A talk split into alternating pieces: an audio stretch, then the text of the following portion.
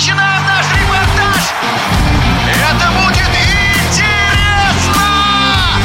Программа о главных спортивных событиях.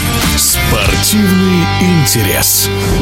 Пилот из Нидерландов Макс Ферстаппен накатывает на финиш сезона. Его, похоже, не догнать, как и команду, за которую он выступает, Red Bull. Хотя еще в прошлом сезоне был несколько иной расклад. Тему продолжит один из лучших формулических комментаторов Наталья Фабричного. Для Формулы-1 доминирование той или иной команды – это, в общем-то, абсолютно нормальное явление. И до этого мы много-много лет наблюдали команду Mercedes, которая никого даже близко не подпускала к победам и к Кубкам конструкторов. Похоже, что сейчас, после вот этой революции технической, Red Bull все-таки впереди по чистому темпу, но, в принципе, как показывает этот сезон, Скудерей Феррари в те моменты, когда она не допускает каких-либо ошибок, технических, тактических или даже просто лично пилоты не ошибаются, в эти моменты Феррари может навязать борьбу том числе и за победы обоими пилотами. Поэтому не все так очевидно. Есть трассы, которые больше подходят а, машине Эдриана Ньюи, то есть Bull,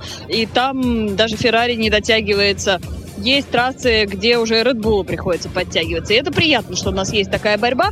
Плюс команда Mercedes, команда с восьмью кубками конструкторов подряд, все-таки, как говорится, не лыком шиты, и они тоже прибавляют по ходу сезона, хотя они работают на два фронта, они работают и над машиной следующего сезона, чтобы быть ближе да, к тому же Red Bull и к Ferrari. И насколько хватает бюджета при его ограничениях, они продолжают дорабатывать болид этого сезона. Доминирование только одного человека в любом спорте это не есть хорошо для всех болельщиков, потому что это убивает интригу, но для Формулы-1, опять же, это более-менее нормальная, обыденная, я бы сказала, даже ситуация. Но я считаю, что, может быть, этот сезон был очень интересный, но сейчас градус борьбы несколько снизится, потому что большая часть команд уже работает над болидами следующего года, и в любом случае чуть-чуть уже приоритет, фокус сменился.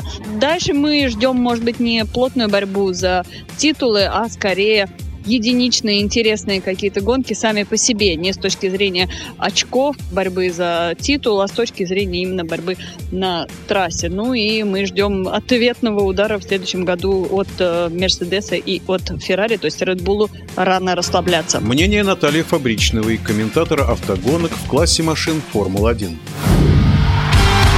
Спортивный интерес.